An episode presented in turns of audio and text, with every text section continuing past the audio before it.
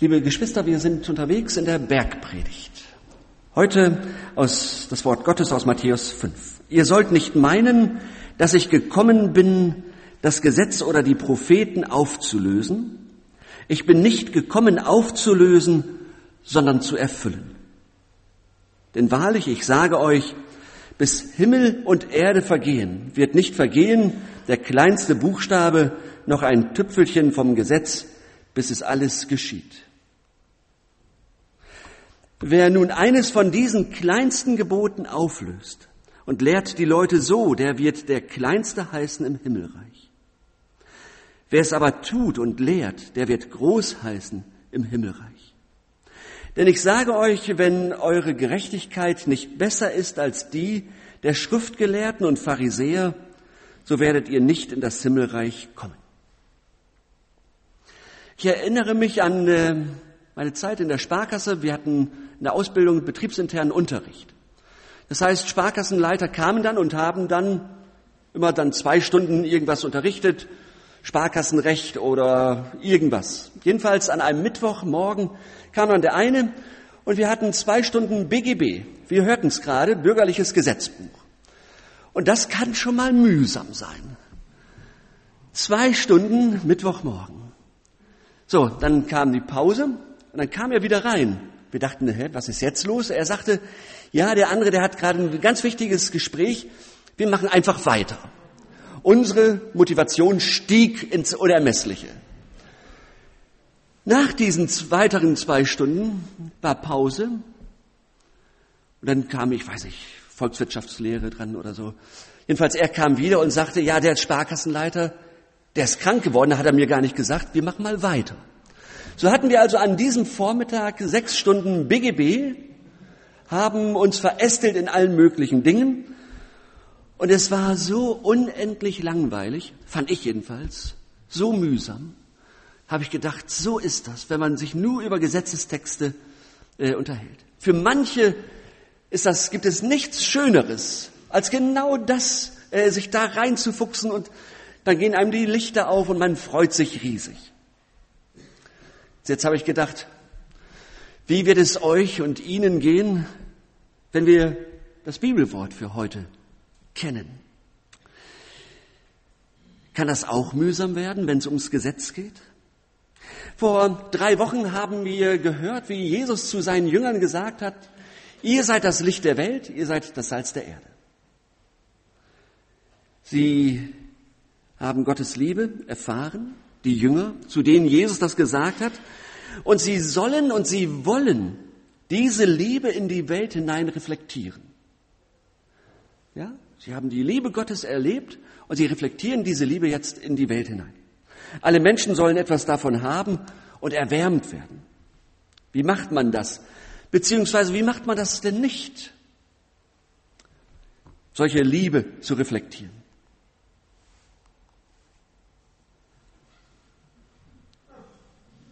Ja, also so soll es nicht gehen. Ja, für alle, die jetzt noch Zweifel hatten, so soll es eben nicht sein. Die Liebe Gottes in diese Welt reflektieren äh, bedeutet eben nicht in der konkreten Notsituation, ich sag mal, nur ein Bibelwort zu reichen. So soll es eben nicht sein. Jesus sagt, ich bin nicht gekommen, um aufzulösen, sondern um zu erfüllen. Das Gesetz. Was ist damit gemeint? Jesus hält die Gesetze und setzt sie in Geltung. Er ist nicht nur ein Lehrer des Gesetzes, sondern er befolgt diese Gesetze auch in seinem eigenen Handeln.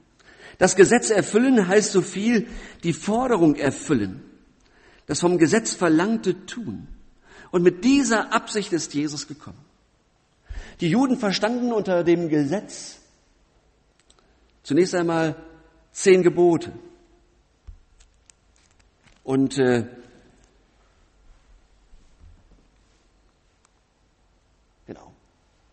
Zehn Gebote, fünf Bücher Mose, das Alte Testament, mündliche und schriftliche Einzelanweisungen. Ich bin nicht gekommen, um aufzulösen, sondern um zu erfüllen. Was haben die Leute damals gedacht? Sie haben doch gedacht, das ist doch einer, der will alles umstoßen. Er ist doch ein Unruhestifter. Er will die heiligen Gebote und die religiösen Praktiken nicht haben. Er setzt sich einfach drüber hinweg. Und für die Römer galt er als einer, der die bestehende politische Macht angeblich umstürzen wollte. Und Jesus macht das in seinem Leben und in seinem Handeln auch deutlich. Ja? Er heilt am Sabbat, er rauft am Sabbat Ehren aus, die rituellen Reinigungsvorschriften, die hält er einfach nicht ein. Und ich glaube, die Leute, die das gehört haben und bei Jesus gesehen haben, die haben Angst und Schrecken gekriegt. Die haben gedacht, jetzt reißt er alles ein. Jetzt reißt er alles ein, was uns so wertvoll ist, was uns so wichtig ist. Und dann sagt Jesus genau dieses. Ich bin nicht gekommen, um aufzulösen, sondern um zu erfüllen. Aufzu, nicht aufzulösen, sondern zu erfüllen. Vorhin haben wir schon gehört, gerade diese mündlichen und schriftlichen Einzelanweisungen, die waren es, die es äh, Jesus oder die Jesus einen Dorn im Auge waren. Jesus und dann später auch Paulus haben genau gegen dieses geschriebene, vielleicht auch ungeschriebene Gesetz aufs Schärfste sich verwahrt und sind dagegen vorgegangen. Warum? Im Alten Testament, da gibt es äh, wenige Satzungen. Es geht meistens um grundsätzliche Fragen, um allgemeine Grundsätze. Und die sollen die Menschen unter Gottes Führung selbst auslegen und auf ihre jeweiligen Lebensumstände anwenden. Wenn man das genau über, äh, sich anguckt, die zehn Gebote enthalten ja keine Einzelbestimmungen oder Vorschriften, sondern sind allgemein gut und richtig. Das schien den Juden später nicht mehr zu genügen. Für sie war das Gesetz göttlich. Sie glaubten, Gott habe sein, darin sein letztes Wort gesprochen. Und deshalb kann für jede beliebige Situation und für jede Person per verbindliche Einzelvorschriften abgeleitet werden. Ja, also das ist der Hintergrund. Das Gesetz ist göttlich. Gott hat sein äh, letztes Wort darin gesprochen und äh, jede, für jeden Menschen, für jede Situation kann daraus äh, eine Einzelvorschrift abgeleitet werden. Dafür ein Beispiel. Im Gesetz heißt es, gedenket des Sabbattages, dass du ihn heiligest. Im dritten Gebot heißt es, du sollst den Feiertag heiligen. Hm. Erstmal ein großartiger Grundsatz, aber was bedeutet das denn eigentlich? Und nun waren die Gesetzeslehrer Meister darin von Begriffsbestimmungen. Also, was ist denn eigentlich Arbeit? Und damit wollten sie definieren, was man am Sabbat tut oder tun darf. Sie kamen darauf, das Tragen einer Last ist Arbeit. Welche Frage kommt sofort hinterher? Was ist eine Last? Das muss man jetzt definieren. Das Ergebnis sieht im geschriebenen Gesetz so aus, Speisen im Gewicht einer getrockneten Feige. Wein so viel, wie man zum Mischen eines Bechers braucht. Ein Schluck Milch, Honig so viel wie nötig ist, um eine kleine Stelle des Körpers damit zu salben. Wasser so viel, wie man zum Anrühren einer Augensalbe braucht. Tinte so viel, wie man zum Schreiben von zwei Buchstaben braucht. Endlose Stunden wurden damit verbracht, um zu klären, ob man eine Lampe von hier nach hier stellen darf. Ob ein Schneider eine Sünde begeht, wenn er versehentlich eine Nadel hat stecken lassen und dann einige Schritte geht, ob das eine Sünde ist, ob Frauen eine Brosche oder falsches Haar tragen dürfen, sogar ob jemand am Sabbat falsche Zähne, eine Prothese oder auch sein Kind tragen darf. Es wird also ein bisschen konkreter, hat man den Eindruck. Auch das Schreiben am Sabbat galt als Arbeit, ebenso das Heilen. Und wer da einmal äh, drin ist, der muss alles neu definieren und da bleibt nichts von übrig. Ja? Da ist das, der ganze Tag, der ganze Sabbat ist voll durchgeplant. Und jetzt kann man sich natürlich vorstellen, was an dieser Stelle passiert. An dieser Stelle treten die Schlupflochsucher auf. Ich nenne die mal so. Schlupflochsucher.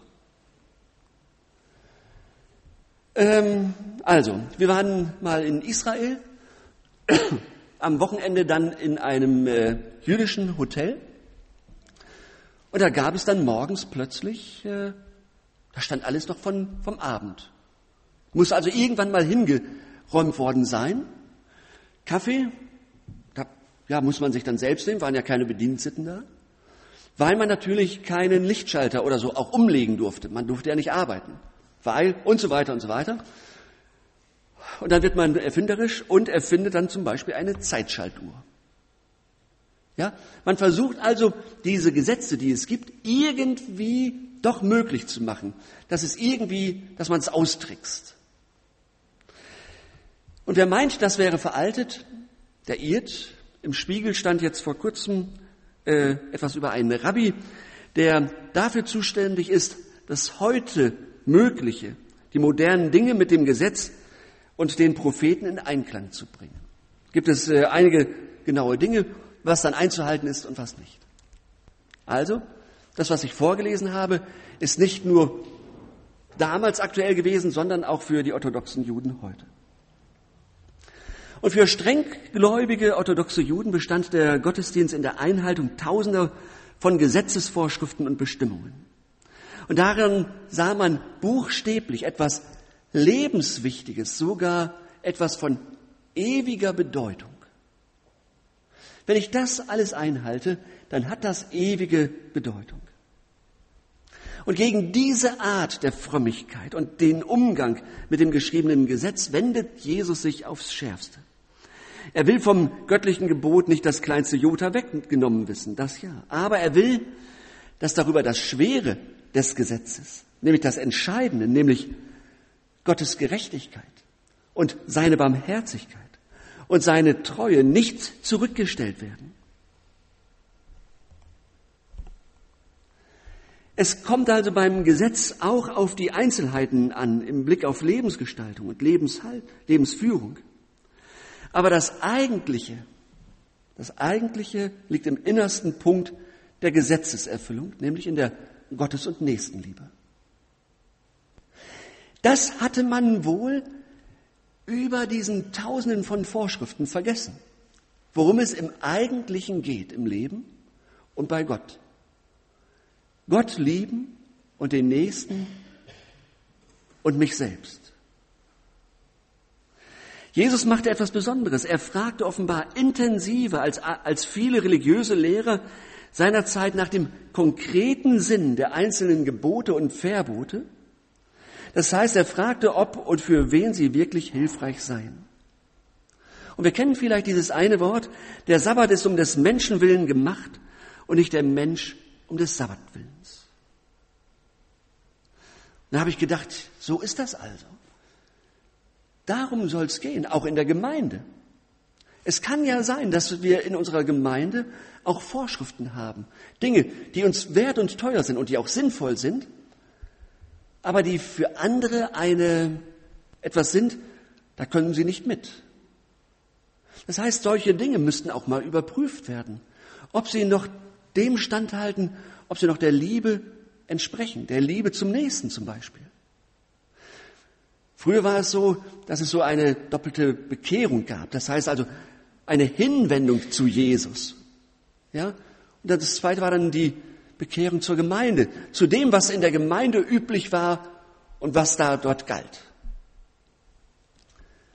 Und Jesus macht deutlich, es kommt darauf an, dass ihr bei mir seid, dass ich euer Herr bin.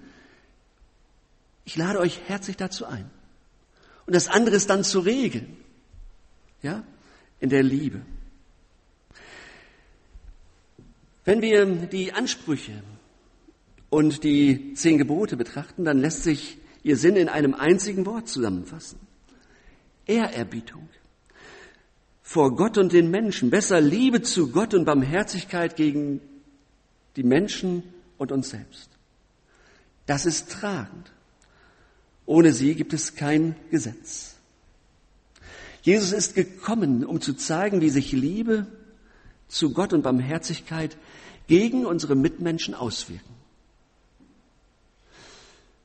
Und wenn, wenn ihr, wenn Sie heute aus dem Gottesdienst rausgehen und nicht so genau wissen, was nehme ich denn davon mit? Dann vielleicht diese eine Frage. Wie sieht denn das bei mir konkret aus? Die Liebe zu Gott und die Liebe zum Nächsten. Ich mache die Erfahrung auch bei mir selbst, dass ich in Bibelkunde relativ gut bin. Aber in der Lebenskunde, in dem, wie mein Leben als Christ gelebt wird, da hinke ich hinterher. Das heißt, wenn, wenn ihr heute so aus dem Gottesdienst rausgeht und nicht genau wisst, dann denkt genau über diese Frage nach. Was macht mein Leben eigentlich aus als Christ?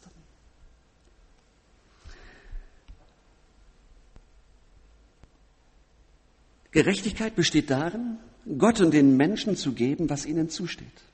Jesus ist gekommen, um äh, den Menschen zu zeigen, was es heißt, Gott die Ehrfurcht zu erweisen, die ihm zukommt, und den Menschen die ihnen gebührende Achtung.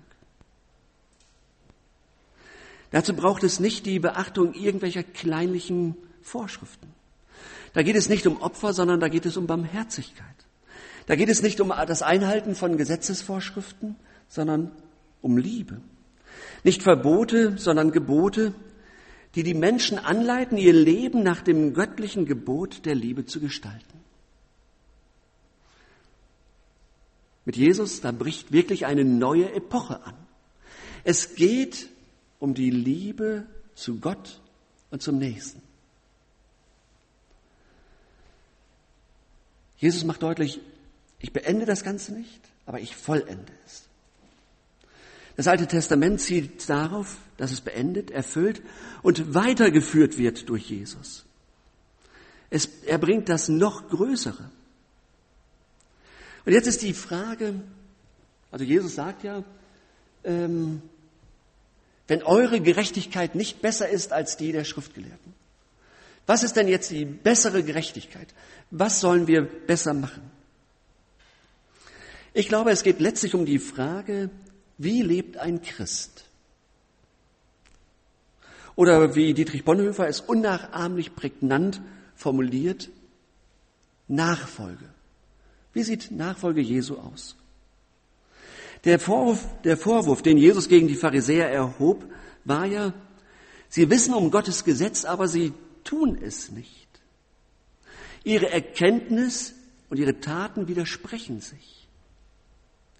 Jesus macht deutlich, die größere Gerechtigkeit besteht darin, sie sollen aus der Halbheit in die Ganzheit kommen.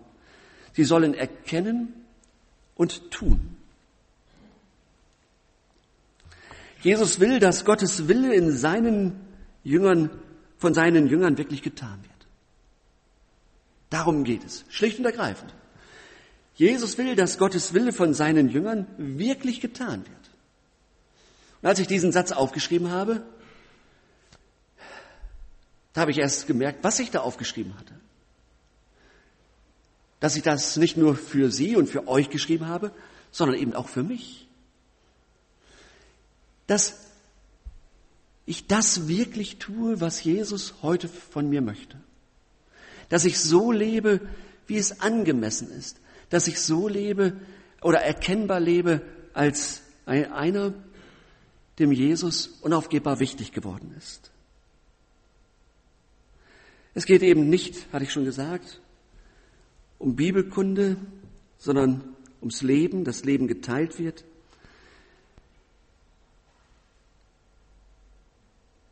Das hat alles Auswirkungen auf mich, auf meine Arbeit, auf meine Ehe, auf meine Kinder, auf meine Erziehung. Wenn das passiert, dass sein Wille von mir getan wird. Weil das alles ein bisschen abstrakt ist, möchte ich es versuchen, in, einem, in einer kleinen Geschichte zu verdeutlichen. Da ist ein Junge, neun Jahre alt, der kommt von der Schule nach Hause und sagt seinem Papa, Papa, wir haben heute in der, äh, im Religionsunterricht etwas gehört von den Erstlingen. Was ist das eigentlich? Der Vater kramt in seinem Gedächtnis und sagt dann, ja, also das ist so, das sind so die ersten Erträge. Zum Beispiel die, von den ersten Feldfrüchten, vom, die ersten Baumfrüchte, die ersten Lämmer, die geboren sind. Und immer das Erste, was die Israeliten bekommen haben, gehört Gott selbst, soll also an Gott abgegeben werden. Und er überlegt, wie mache ich das denn jetzt meinem Kind klar? Meinem Kind, das in der Stadt groß geworden ist. Und dann sagt der Vater, mein Sohn, denk dir mal eine Familie in Israel, so eine Familie, so wie wir das sind, die haben einen Garten und in dem Garten, da wachsen Erdbeeren. Und die Erdbeeren sind reif und dann geht man dorthin und pflückt die ersten Erdbeeren und die schönsten packt man ein, geht in die Gemeinde und stellt sie auf den Altar. Und hinterher dürfen sich die Leute die Dinge mitnehmen, die keinen Garten haben und die, die äh, keine Erdbeeren haben. So einfach ist das. Der Sohn fragt, Papa, warum sollen die Israeliten denn das tun? Der Vater sagt, sie sollen nicht vergessen, dass es Gott ist, der für uns alles wachsen lässt. Und dass alles ihm gebührt, dass er uns alles gibt. Und sie sollen mit dieser Geste zeigen, dass sie Gott von Herzen lieb haben. Und wenn man mit anderen etwas teilt, besonders mit den Ärmsten der Armen, dann sieht Gott das so an, als ob man es ihm selbst gegeben hat. Hm. Der Junge überlegt einen kleinen Augenblick und sagt, Papa, brauchen wir das denn nicht, die Erstlinge zu geben? Warum machen wir das denn nicht? Mit den Erdbeeren? Nein, mein Junge, sagt der Vater, das brauchen wir nicht zu tun. Warum? Typische Kinderfrage. Warum brauchen wir das denn nicht mehr? Haben wir Gott denn nicht mehr lieb? Der Vater zögert und sagt dann, mein Kind, wir brauchen das nicht. Das heißt, für uns Christen ist das nicht mehr vorgeschrieben, weil Gott denkt, wir tun das aus Liebe zu ihm sowieso. Das ist der große Unterschied. Wir tun das aus Liebe zu ihm sowieso. Da braucht es diese Vorschrift nicht mehr zu geben. Das ist die bessere Gerechtigkeit. Nicht mehr, weil es uns vorgeschrieben ist, sondern weil wir als Kinder Gottes diese Liebe, die wir empfangen haben, widerspiegeln. Nach außen. Erkennbar leben als Christen. Nehmt das bitte mit. Jesus will, dass sein Wille von dir wirklich getan wird.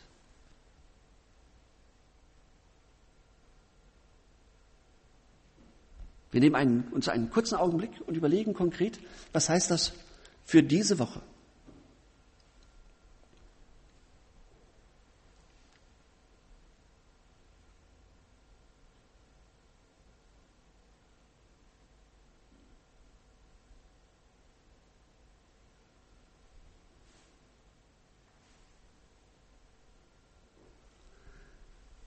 Wir haben einen Gott, der die Freiheit will für uns, einen lebendigen Gott, der für das Leben und die Liebe steht und der dich beschenkt hat.